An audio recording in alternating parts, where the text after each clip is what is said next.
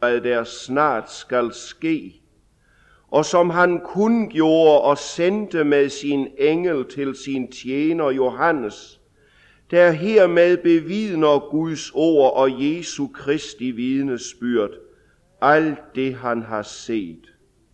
Særlig er den, som læser op, og de, som hører profetiens ord og holder fast ved det, der står skrevet i den, for tiden er nær.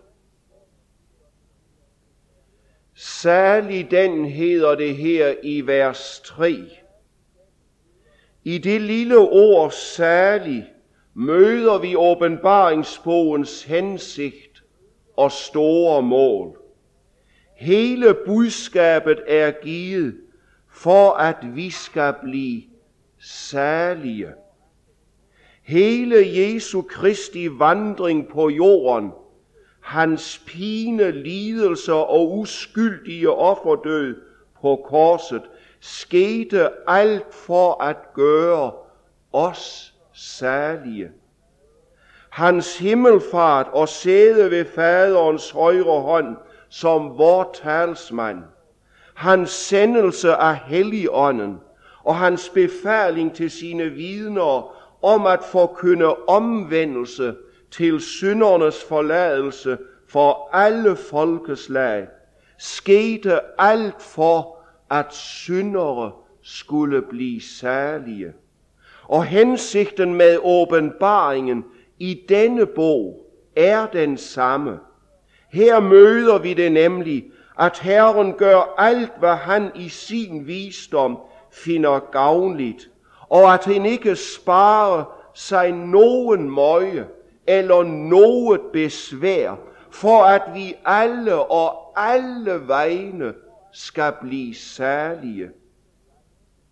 I denne bog ser vi med utildækket øjne ulydighedens og vantroens forfærdelige følger. Helvede med den evige, uuslukkelige pine, hvor ved enhver ligegyldig synder bør forskrækkes så meget, at han af hele sit hjerte vender om til frelseren for at blive særlig, mens det er tid. Og i den bog ser vi Guds paradis, de særliges evige boliger, det nye Jerusalem, så forunderligt skildret, at det må drage og lokke hver ængstet, urolig og bange synder til Jesus frelseren, så også en sådan ulykkelig, fortabt synder virkelig bliver særlig, før det bliver for sent.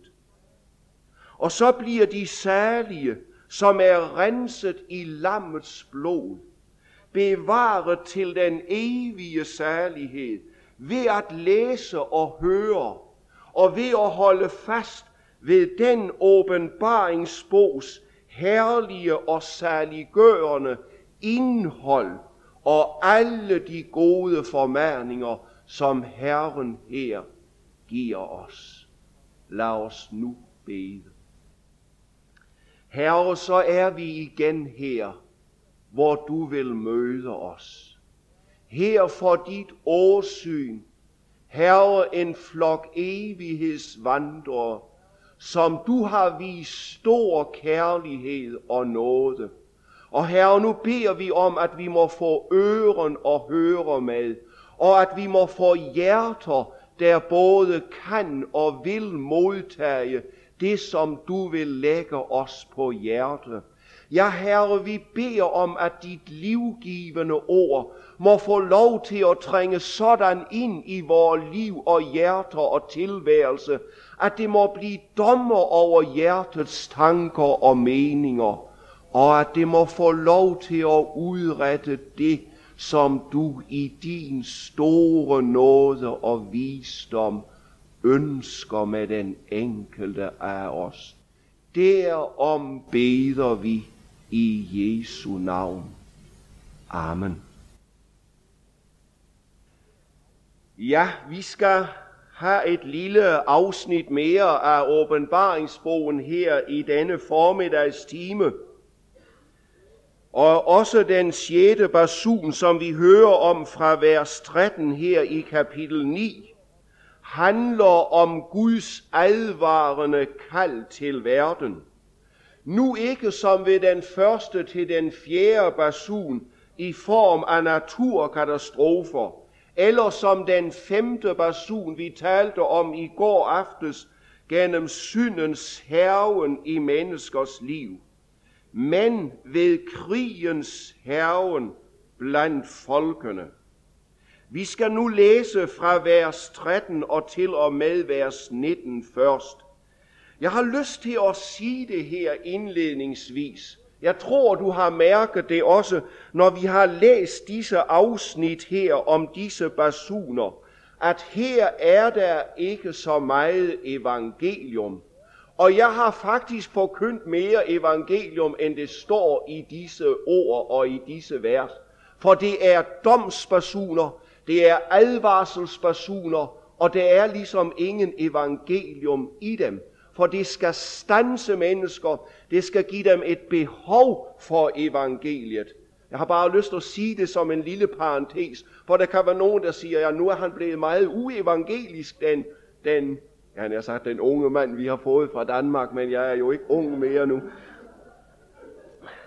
Men, øh, men øh, lad det nu stå. Det bliver lidt evangelium i dag også. Ja. Men nu skal vi læse sammen i Jesu navn fra vers 13.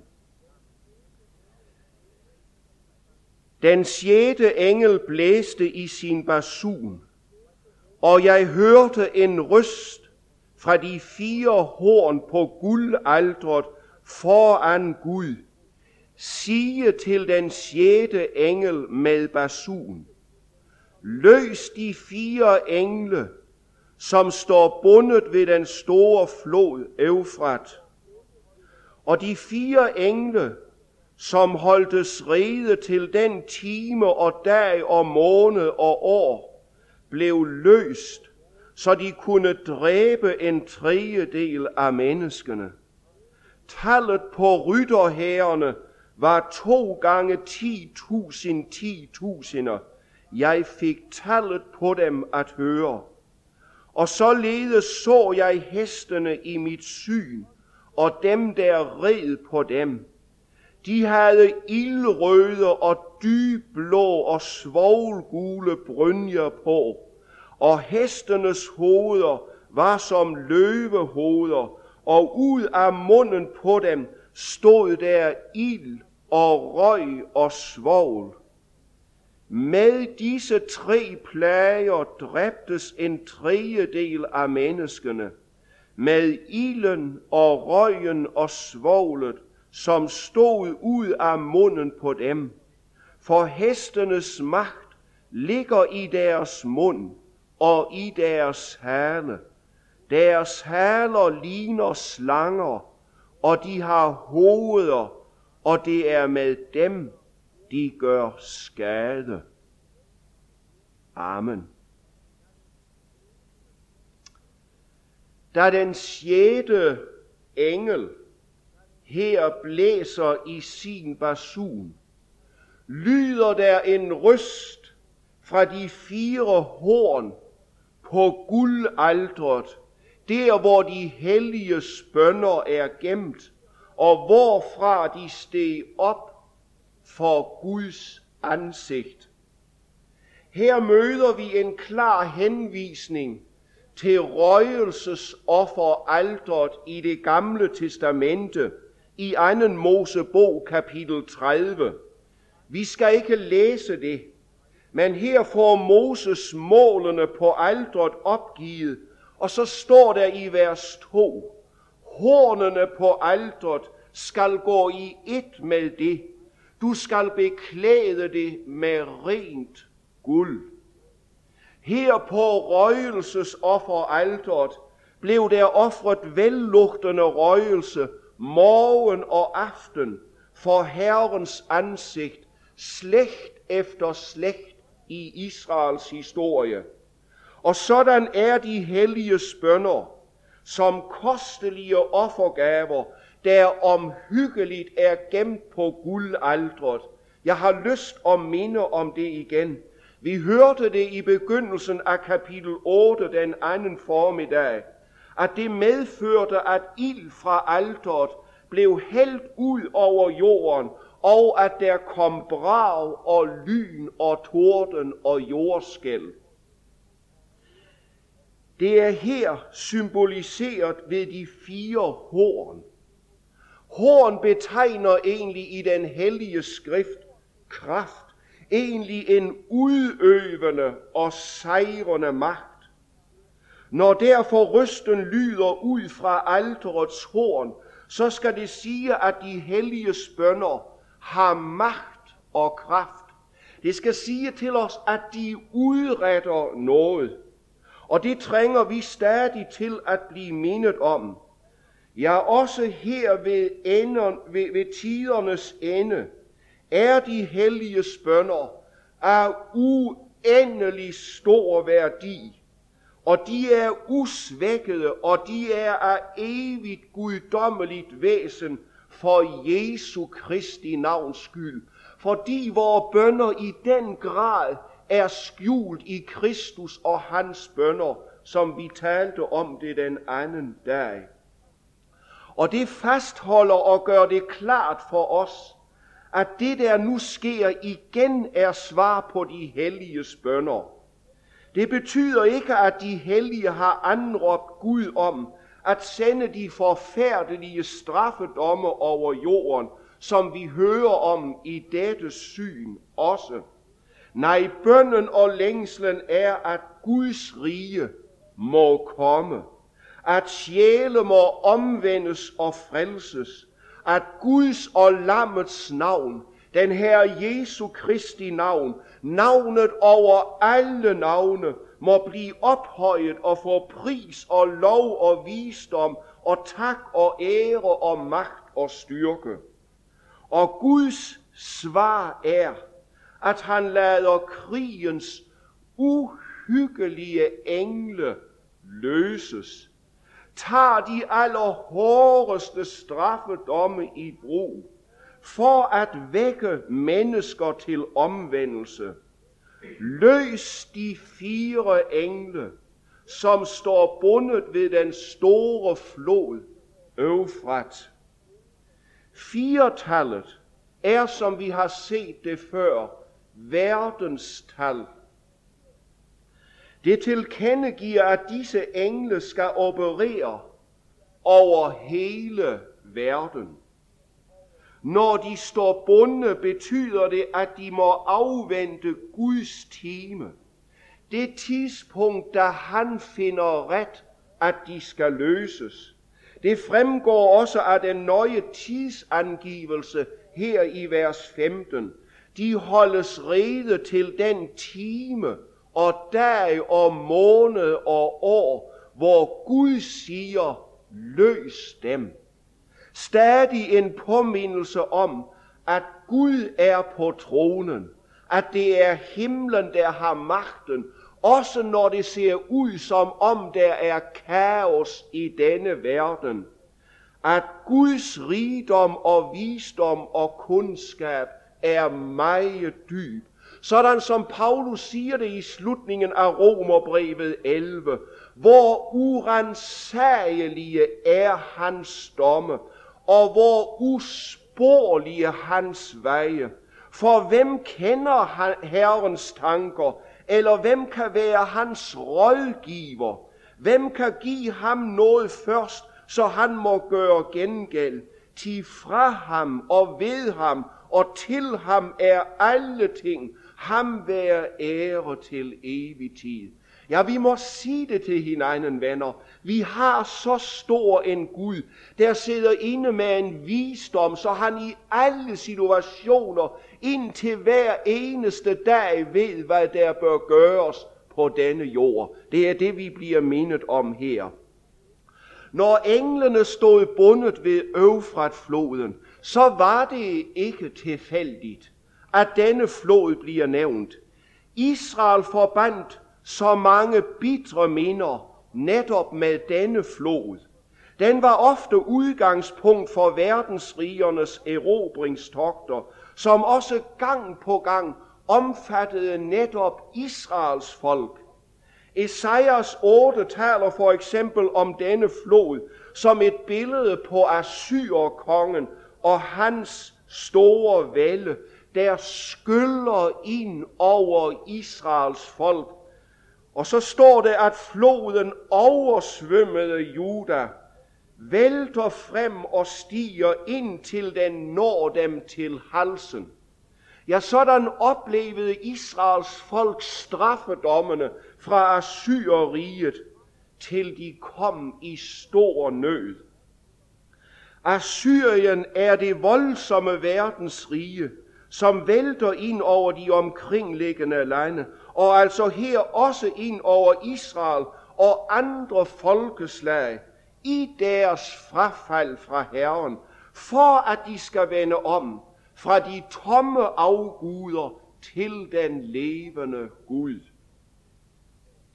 Endnu en gang skal det slås fast, at gennem skildringen af krigens engle her, der løses på Guds befaling, skal vi forstå, at når vi ser krigens redsler bryde løs på denne jord, og det gør vi jo gang på gang, så betyder det ikke, at Gud har tabt kontrollen med udviklingen, sådan som vi umiddelbart og mange jo mener og tænker, men det er faktisk modsat, for det er Guds kald til en fortabt verden, som ligger under for den onde og går mod en evig undergang, at han også lader nationerne erfare forbandelsen ved at forlade ham.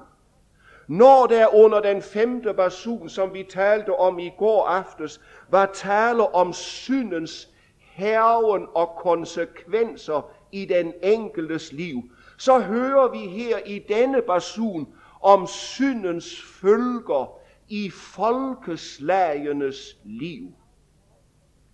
At krigens herven får konsekvenser i folkenes liv, det kommer egentlig frem på to måder her. Først gennem det enorme antal ryttere, vi hører om her i vers 16. Tallet på rytterherrene var to gange 10.000 10.000. Jeg fik tallet på dem at høre. Det vil sige 200 millioner, altså et vældigt tal af ryttere. Og det er ryttere nok til at føre krig over hele verden. Intet sted kan man, være, kan man derfor være sikker på, at her til os når krigen ikke hen. Vi går fri. For det andet gøres det klart for os, at mennesker ikke kan fastholde freden, når krigens engle i Guds time løses. Det ser vi af det, der står om hestene og dem, der rider på dem. Det står i vers 17, de havde ildrøde og dybblå og svovlgule brynjer på, og hestenes hoveder var som løvehoveder, og ud af munden på dem stod ild og røg og svovl. Vi hører her, at hestene ikke er almindelige heste, for de har hoveder som løver. Det minder, de minder altså om frygtelige, blodtørstige rovdyr. Og i lighed med farverne på rytternes brynje, stod der ild og røg og svovl ud af deres mund. Det er billeder på afgrundens dæmoniske kræfter. Ja, de minder faktisk om helvedes farver, røgen og søen af ild og svovl, som djævelen selv skal styrtes i til sidst. Og disse kræfter, som står bag krigene, de lader sig ikke tæmme af mennesker, Og det ser vi jo meget klart også i vor tid. Selvom hele verdenssamfundet sætter ind, så magter man ikke her i Europa at stanse en lille krig, som har brudt ud. Undskyld, jeg siger lille krig, men det er fordi det ikke er en verdenskrig endnu. Nu skal vi læse vers 18 og vers 19 igen. Med disse tre plager dræbes en tredjedel af menneskene. Med ilden og røgen og svoglet, som stod ud af munden på dem. For hestenes magt ligger i deres mund og i deres hale. Deres haler ligner slanger, og de har hoveder, og det er med dem, de gør skade. Ilen og røgen og svoglet nævnes her som tre plager, hvormed en tredjedel af menneskene dræbes. Vi møder, vi møder også dette med en tredjedel i de fire første basuner med naturkatastroferne. Det siger noget om krigenes redsel, men igen også dette, ikke længere end Gud tillader en tredjedel. Jeg tror også dette tal, som alle tal i, i åbenbaringsbogen, er et symbolsk tal. I tillæg til det, som står ud af hestenes mund, hører vi nu, at de også har haler, der ligner slanger, og de har hoveder, og det er med dem, de gør skade.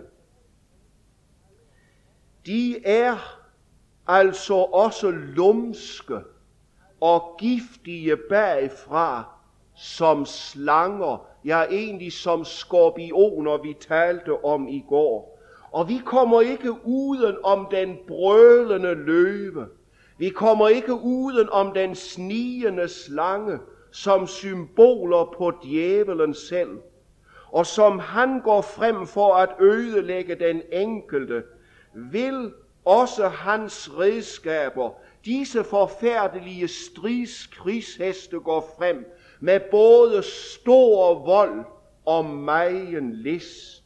Og vi må jo sige, at krigene, ikke mindst i vort århundrede, har været og er djævelske i deres fremtoning. Og når de bryder løs, så bruges de mest beskidte tricks og de største og grimmeste uhyrligheder, trods alle gode internationale aftaler. Ja, for der står dæmoniske kræfter bag krigene, når de bryder løs. Det vi er vidne til her, ja i hele det 9. kapitel, det er, at når de dæmoniske kræfter får lov til at styre og regere med menneskene, fører det til selvødelæggelse. Noget, som vi møder mange steder i den hellige skrift. Men når det sker, så kommer det som en straffedom fra den hellige Gud. Sagt på en lidt anden måde, når Gud løser krigens engle, så er det ikke fordi Gud kan lide krige, hvis nogen skulle tro det. Nej, de er ham inderligt imod. Og vi hører jo også både i vers 15 og vers 18 her, at han begrænser dødsoffrene.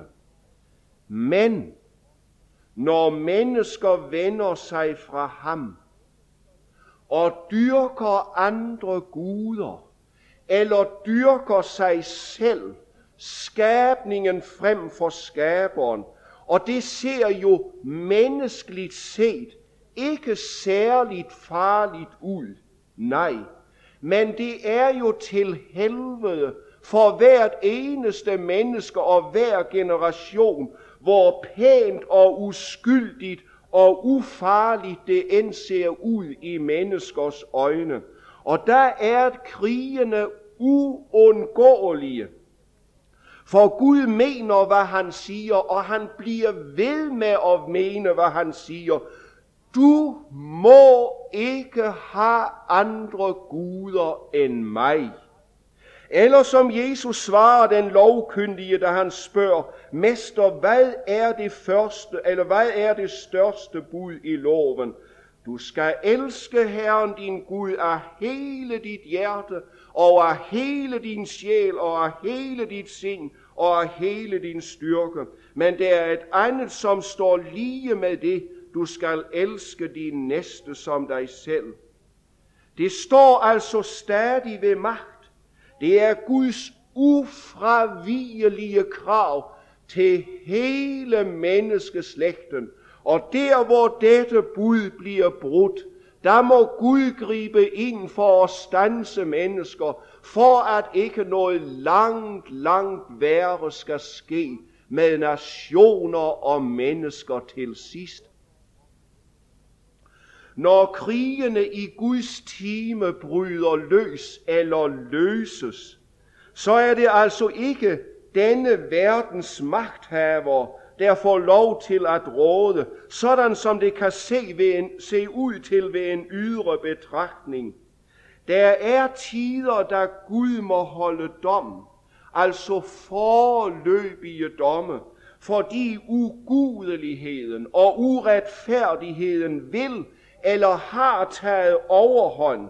Det vidner også Israels historie om. Du kan læse det der. Det, der skete med det folk, det er egentlig det, Gud også lader ske med verden i dag. Og vi ved, det kostede dyrt for Israels folk. Snart var det 22.000, så var det 42.000 mennesker, der blev udryddet. På grund af det, at Israel havde forladt Herren, for at den rest, der var igen, skulle vende sig til Herren.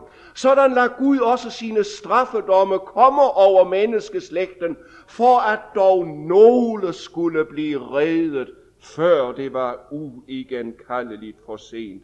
Der løser Gud nemlig båndene øh, og lader mennesker få lov til at prøve, hvor godt de kan styre sig selv, og hvad de magter uden ham. Og det er så men ikke overvældende, hvad mennesker magter uden ham. Det har vi jo set, både i det tidligere Jugoslavien og mange andre steder på kloden.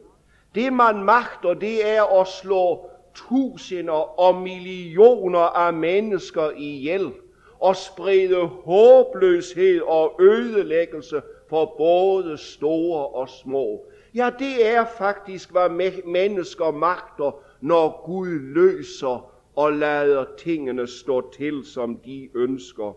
Og læg mærke til, at selv verdens mest indflydelsesrige personer og lande faktisk står temmelig magtesløse over for hele situationen.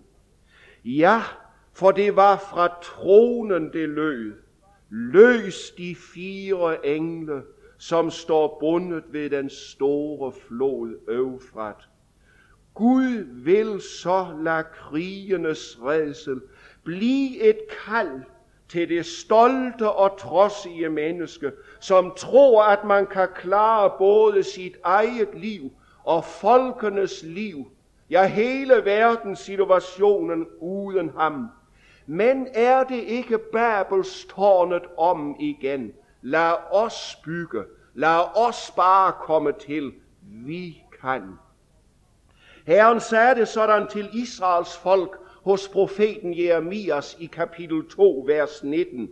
Lad din ulykke tugte dig. Lad din troløshed straffe dig. Du skal indse, hvor ondt og bitter det er, at du svigtede Herren din Gud og ikke frygtede mig, siger Herren herskars Herre.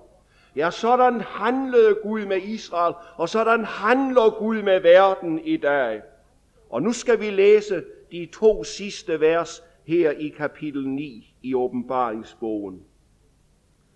Og hør nu, hvad der står.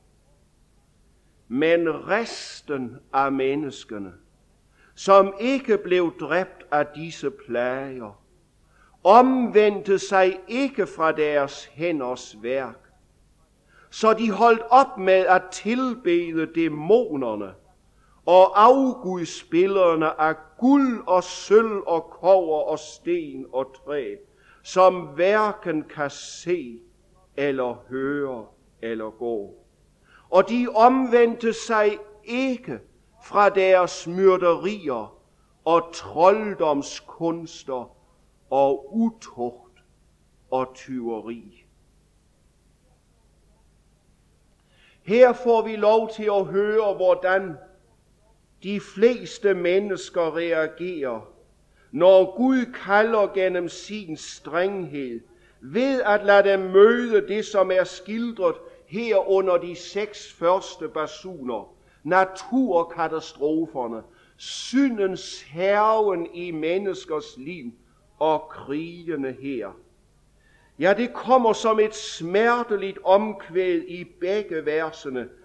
De omvendte sig ikke. I vers 20 er der tale om, at de ikke omvendte sig fra afgudstyrkelsen, altså fra Guds erstatninger. Og at afgudstyrkelse ikke bare er tomhed, men hør det nu, det er noget positivt ondt at dyrke afguder. Ja, det ser vi af ordene, de holdt ikke op med at tilbede dæmonerne. Afgudstyrkelse, det fører nemlig ind i, ind i dæmon tilbedelse.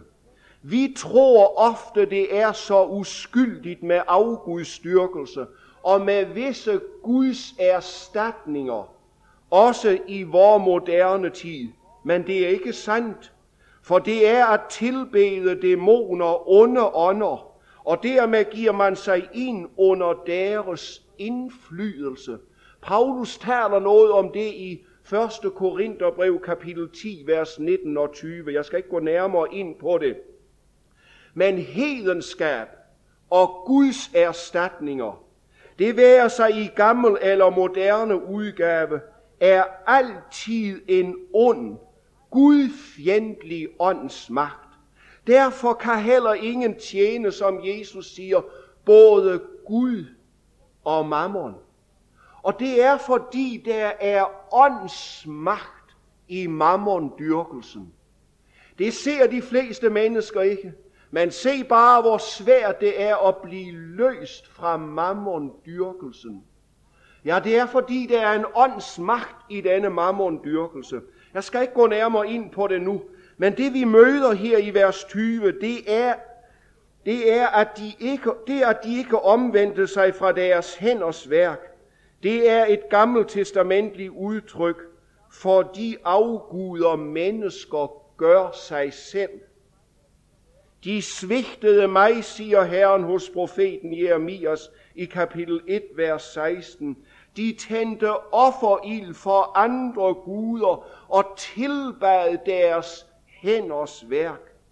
Det vi møder her i vers 19, nej undskyld, i vers 20, det er synden mod det første til det tredje bud, altså, altså det som stod på den første tavle som omhandlede vort forhold til Gud.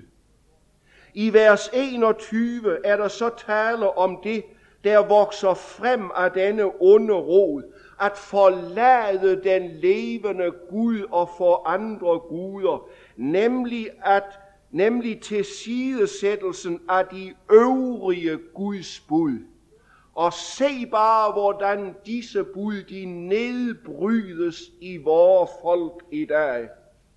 Der nævnes nogle eksempler på synder mod lovens anden tavle, det fjerde til det tiende bud her i vers 21. Og de omvendte sig ikke fra deres myrderier og trolddomskunster og utugt og tyveri. Og se bare, hvordan netop disse ting florerer i verden i dag, trænger ind i det danske og det norske folk, hvor afgudstyrkelsen er kommet ind. Der myrdes mennesker i verden som aldrig nogensinde før. Det hører næsten til dagsordenen i Danmark, at der er et mor. Mange tager deres egne liv. Der øves trolddomskunster og satandyrkelse ud over alle grænser. Der bedrives utugt, så det er ikke til at tale om næsten mere. Man får det serveret, og man bliver bombarderet med det. Du kan jo ikke komme ind på en tankstation, uden at dine tanker skal ødelægges og drages i den retning. Og så tyverier, der stjæles jo i vor tid, som aldrig nogensinde før. Ja, så meget, at politiet og øvrigheden simpelthen må sige, vi kan ikke tage os af alle de ting. Det er kun de største sager og bedragerier, vi kan tage os af nu. Ja, sådan går det netop. Men det var ikke efter Guds ønske. Disse advarende basuner skulle have vækket til omvendelse. Og vi må sige det sådan, så længe nådetiden varer, har Guds advarende handlinger altid denne positive hensigt. Han vil ingen synders død. Men disse basuner understreger også alvoren i Guds kald til at vende om.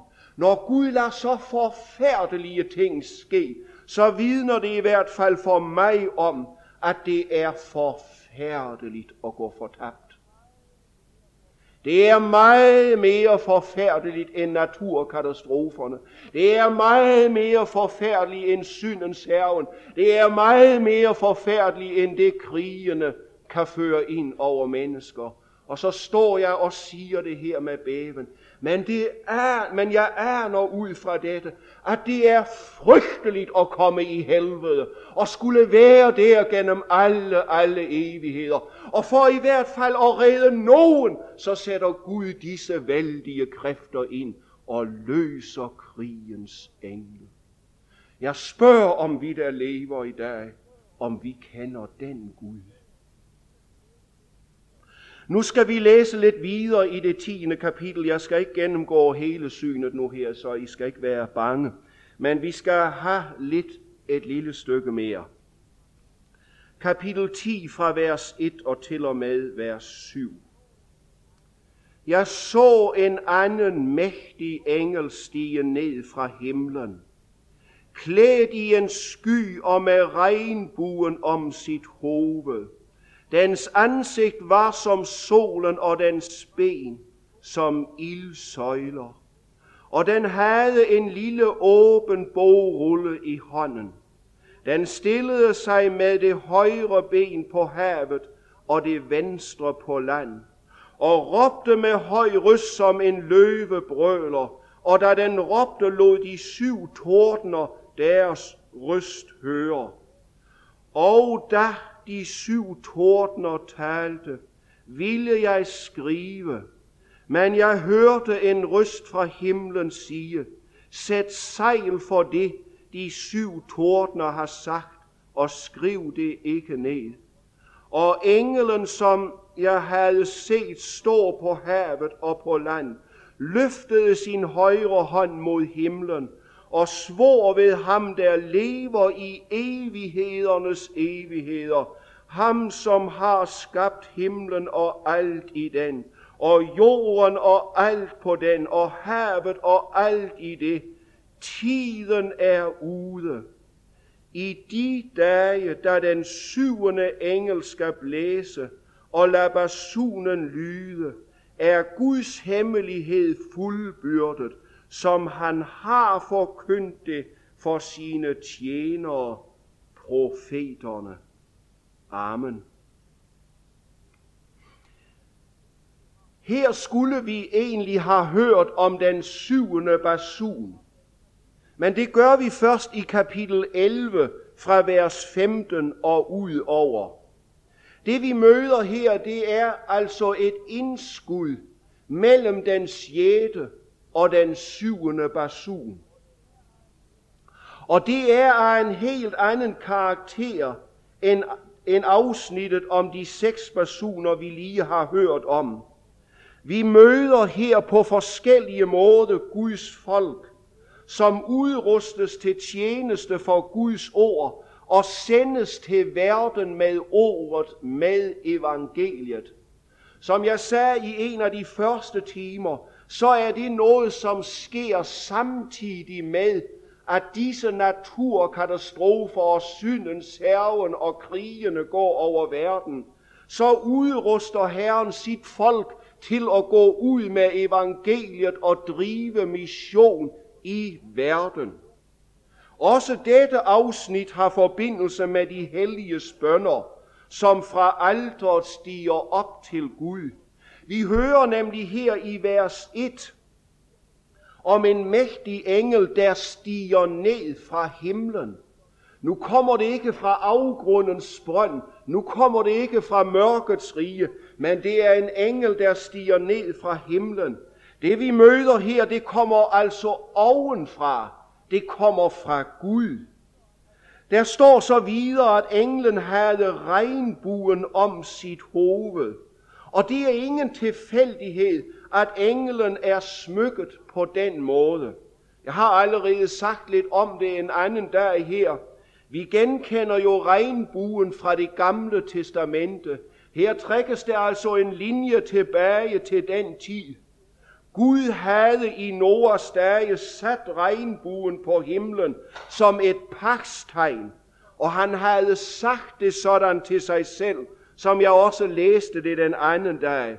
Jeg vil aldrig mere forbande jorden på grund af menneskene, som kun vil det onde fra ungdommen af. Jeg vil aldrig mere udrydde alt levende, sådan som jeg nu har gjort. Så længe jorden står, skal såtid og høsttid, kulde og varme, sommer og vinter, nat og dag ikke ophøre. Det er en nådepagt, der blev stiftet mellem Gud og Noah, Gud og mennesker. Gud er altså stadig nådepagtens Gud. Han har ikke ophævet det tegn på nåde, han i Noahs dag satte på himlen. Og vi må sige det til os selv, og vi må lade regnbuen prædike til os, hver gang vi ser den på himlens bue, at Gud er en Gud, der vil frelse. Gud er en Gud, der gerne vil vise os nåde. Gud er en Gud, der ikke vil nogen synders død. Gud er en Gud, der vil alle menneskers frelse. Ja, Esajas forkynder det på den måde. Herren venter på, i den gamle oversættelse stod der, Herren længes efter at vise jer noget. Han vil rejse sig for at forbarme sig over jer, for Herren er rettens Gud. Og han siger det længere ude selv, Herren, i Esajas 49, der siger han, min frelse skal nå til jordens ende. Men derfor må også Herrens straffedomme gå ud til jordens ende, for at mennesker skal blive stanset, for han vil frelse til jordens ende. Regnbuen om englens hoved skal derfor vise os, at denne engel kommer som en udsending fra nådepagtens Gud, som vil frelse. I sit udseende har englen en slående lighed med Jesus selv. Sådan som han er skildret i det første kapitel her i åbenbaringsbogen. Englen er tydelig nok frelserens sendebud.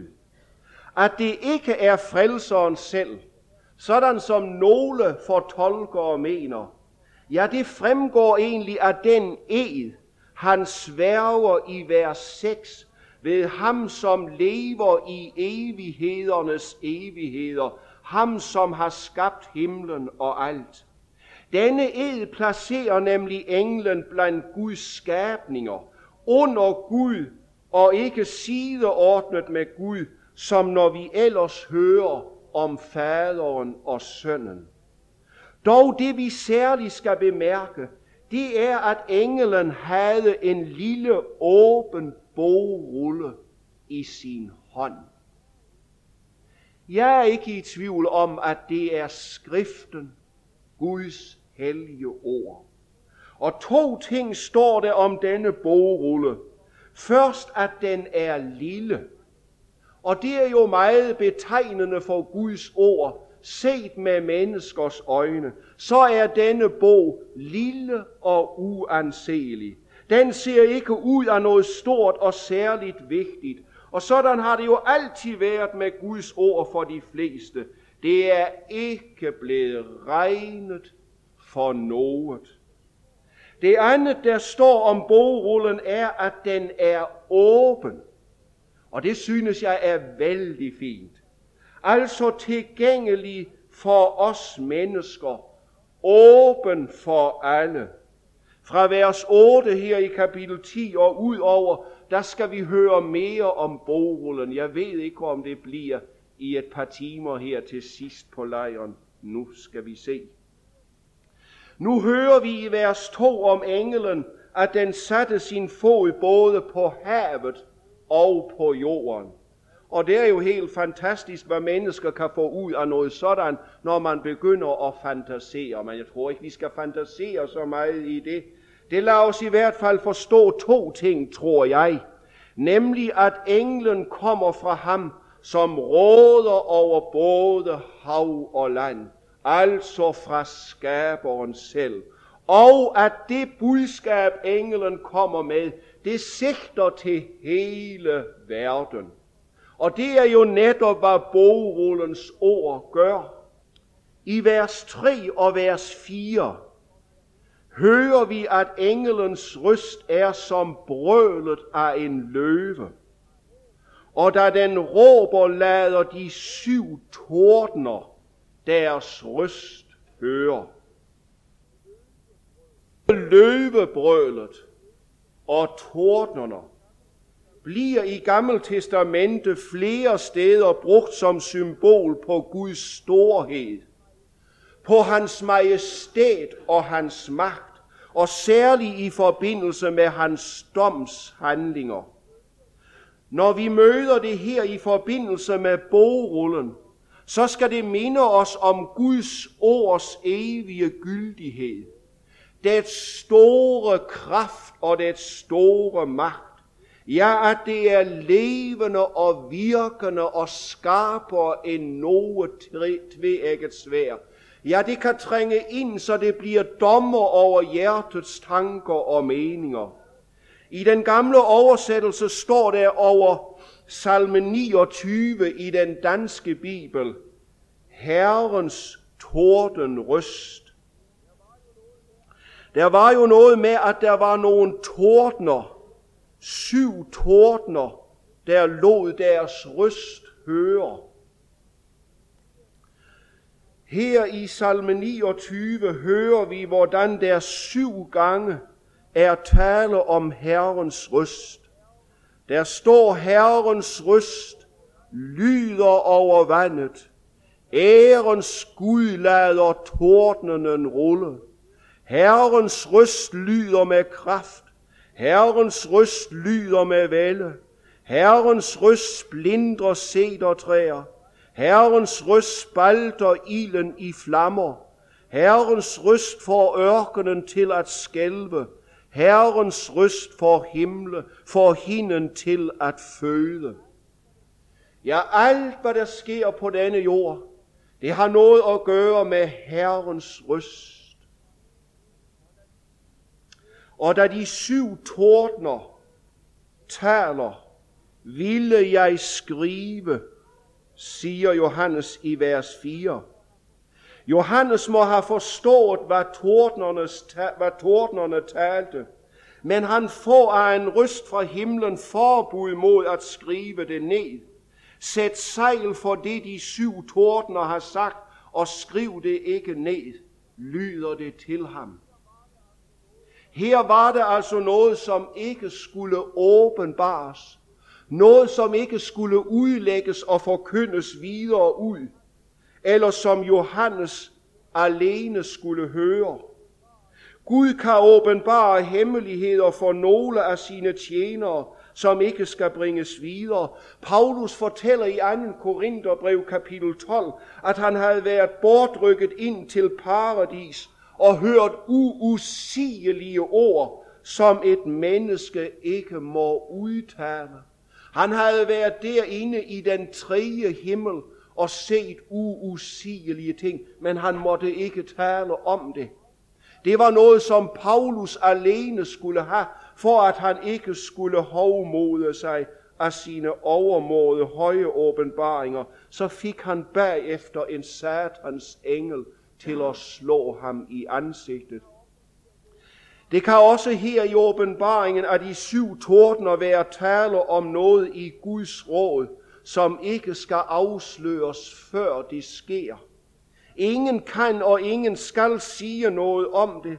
Derfor kan heller ingen lave en timeplan over endetidens hændelser, sådan som det er blevet gjort af mange gennem tiderne, men timeplanerne er blevet forfejlede gang på gang. Den er på forhånd dømt til at mislykkes en sådan timeplan. Gud har nemlig mere i beredskab, end han åbenbarer for os. Der er sager og ting og forhold, Gud lader os vide, og det er alt det, vi behøver til liv og særlighed og tjeneste for ham. Men det er altså også noget, Gud ikke lader os vide. Han skylder os ikke regnskab for alt, hvad han gør. Han er Gud over alle ting, og han får lov at skjule ting for os, om han vil det og ingen kan anklage ham. Men vi skal takke ham for den store åbenbaring, vi har fået gennem den hellige skrift. Det er nok så længe et menneske skal leve her på jorden. Nok at øse af, og eftersom dagene går, så må vi vel alle sammen sige, åh, hvor ved jeg lidt om, hvad der virkelig står, og hvad Gud har åbenbart i skriften. Nu hører vi i vers 5, at englen løfter sin højre hånd mod himlen og sværger ved den højeste. Handlingen minder mest af alt om det, som vi møder i Daniels bog, kapitel 12, hvor manden, som var iførte de linnede, den linnede klædedragt, sværger ved ham, som lever evigt. Den udførlige omtale af Gud her i vers 6 ham der lever i evighedernes evigheder, ham som har skabt himlen og alt i den, og jorden og alt på den, og havet og alt i det.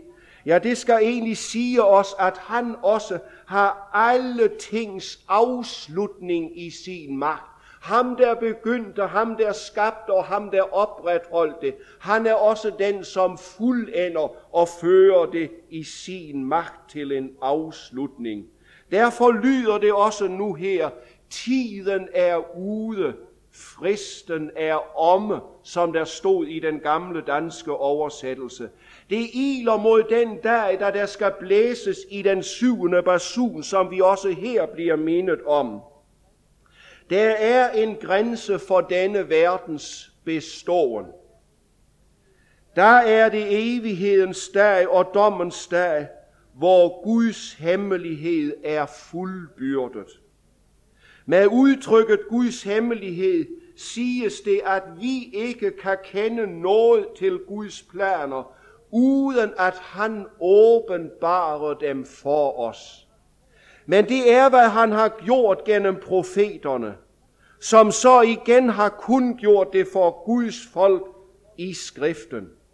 For meningen med Guds hemmelighed her er ikke, at den ligesom de syv tordner skal hemmeligholdes.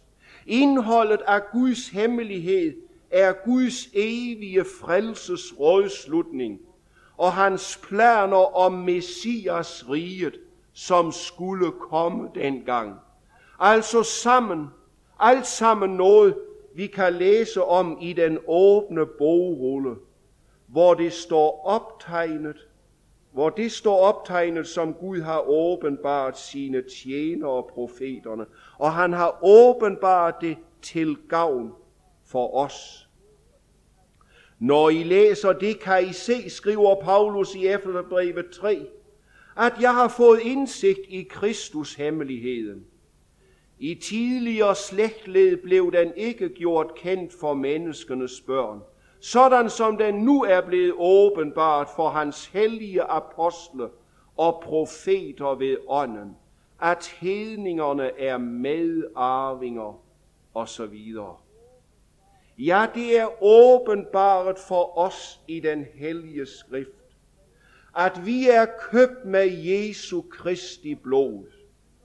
At fortabte syndere kan blive evig særlige ved troen på ham. At Gud i Kristus udvalgte os før verdens grundvold blev lagt, til at stå hellige og uden fejl og uden anklage for hans ansigt i kærlighed. Men det siger Jesus selv med vækkende alvor ved afslutningen af sit liv. Først og fremmest til jødefolket, men også i dag til os. Den, der forkaster mig, og ikke tager imod mine ord, har mødt sin dommer.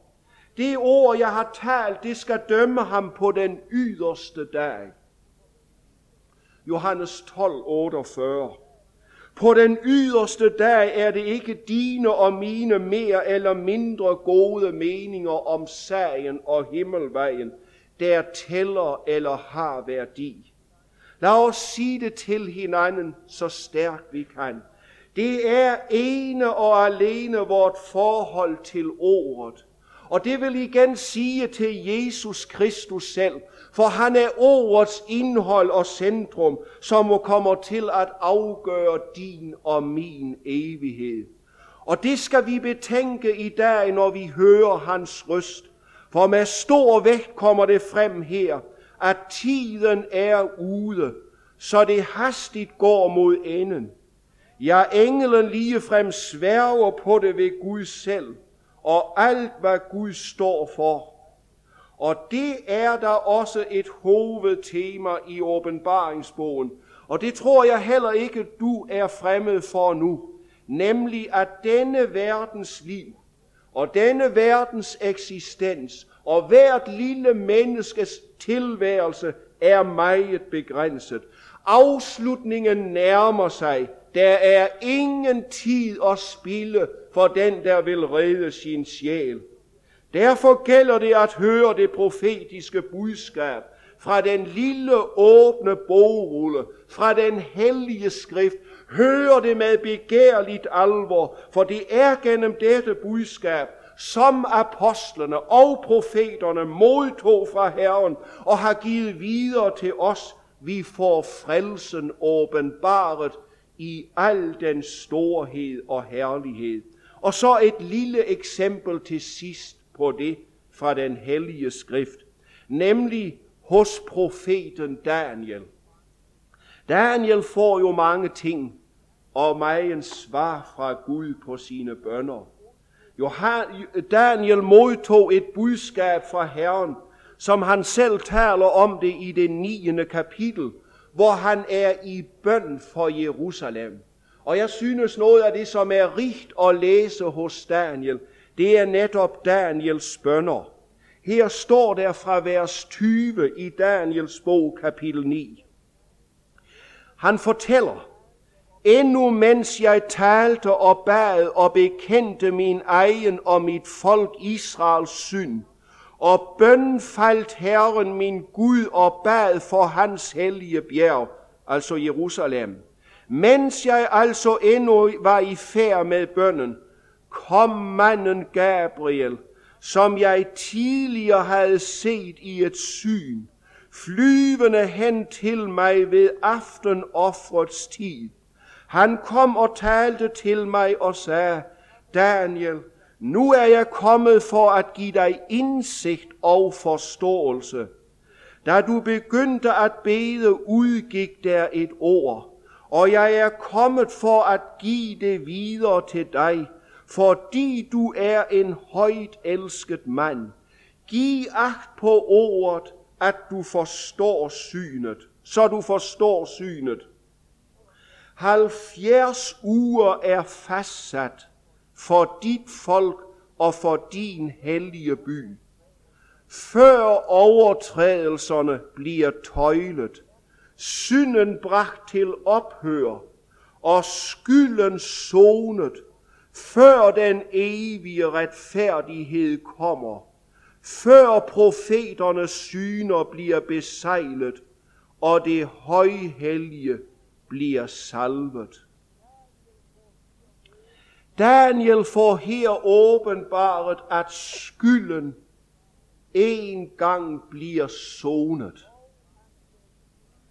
Og at den evige retfærdighed kommer. De to udsagn peger helt klart frem mod ham, der ikke alene skulle zone synden, men også vinde og skænke os sin retfærdighed skinnende hvide, rene dragt. Og det er netop, hvad vi behøver. Hver eneste en af os.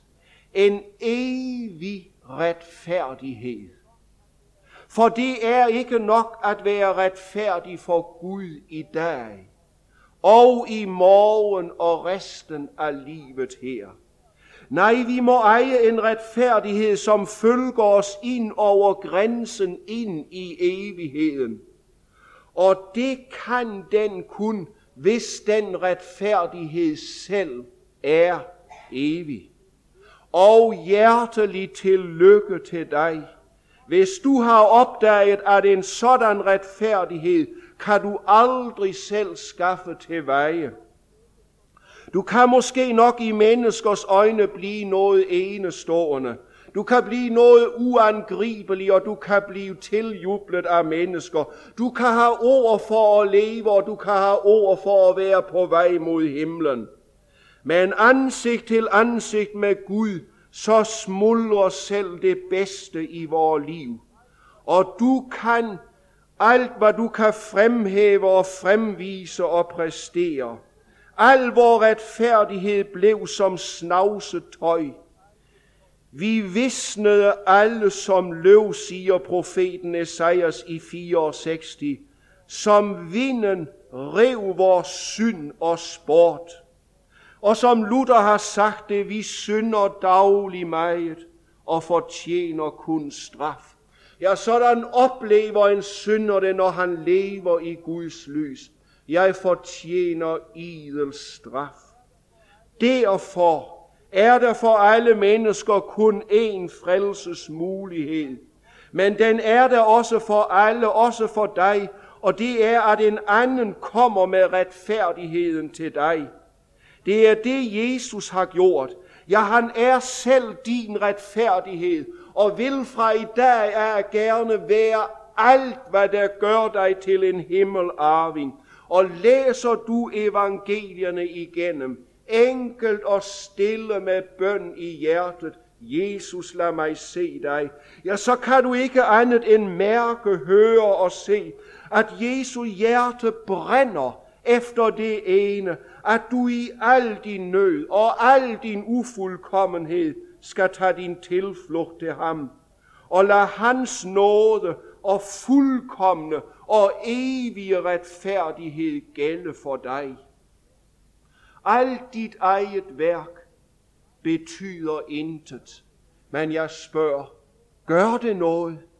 Hvis ikke dit eget betyder noget, når du evigt er skjult i hans evige retfærdighed, som følger med ind over grænsen, når du står for Guds trone på evigheden dag, evighedens dag. Dertil må Herren lede dig og mig, så vi må blive bevaret i en sand og levende tro. Og det sker også i vores liv under Herrens tugt og en stadig tilsigelse af fuld tilgivelse for alle synder og en fuld tilregning af Kristi retfærdighed. Helt uforskyldt fra dag til dag. Herren velsigne dig, og Herren bevare dig i denne afhængighed af Jesus. Amen. Herre, vi vil bøje dig, vi vil bøje os her for dig. Og Herre, vi vil takke dig, fordi du er en Gud, der vil frelse. Og tak Gud, at du også bruger midler til at få os i tale og få os stanset, som vi synes er underlige. Det må vi indrømme.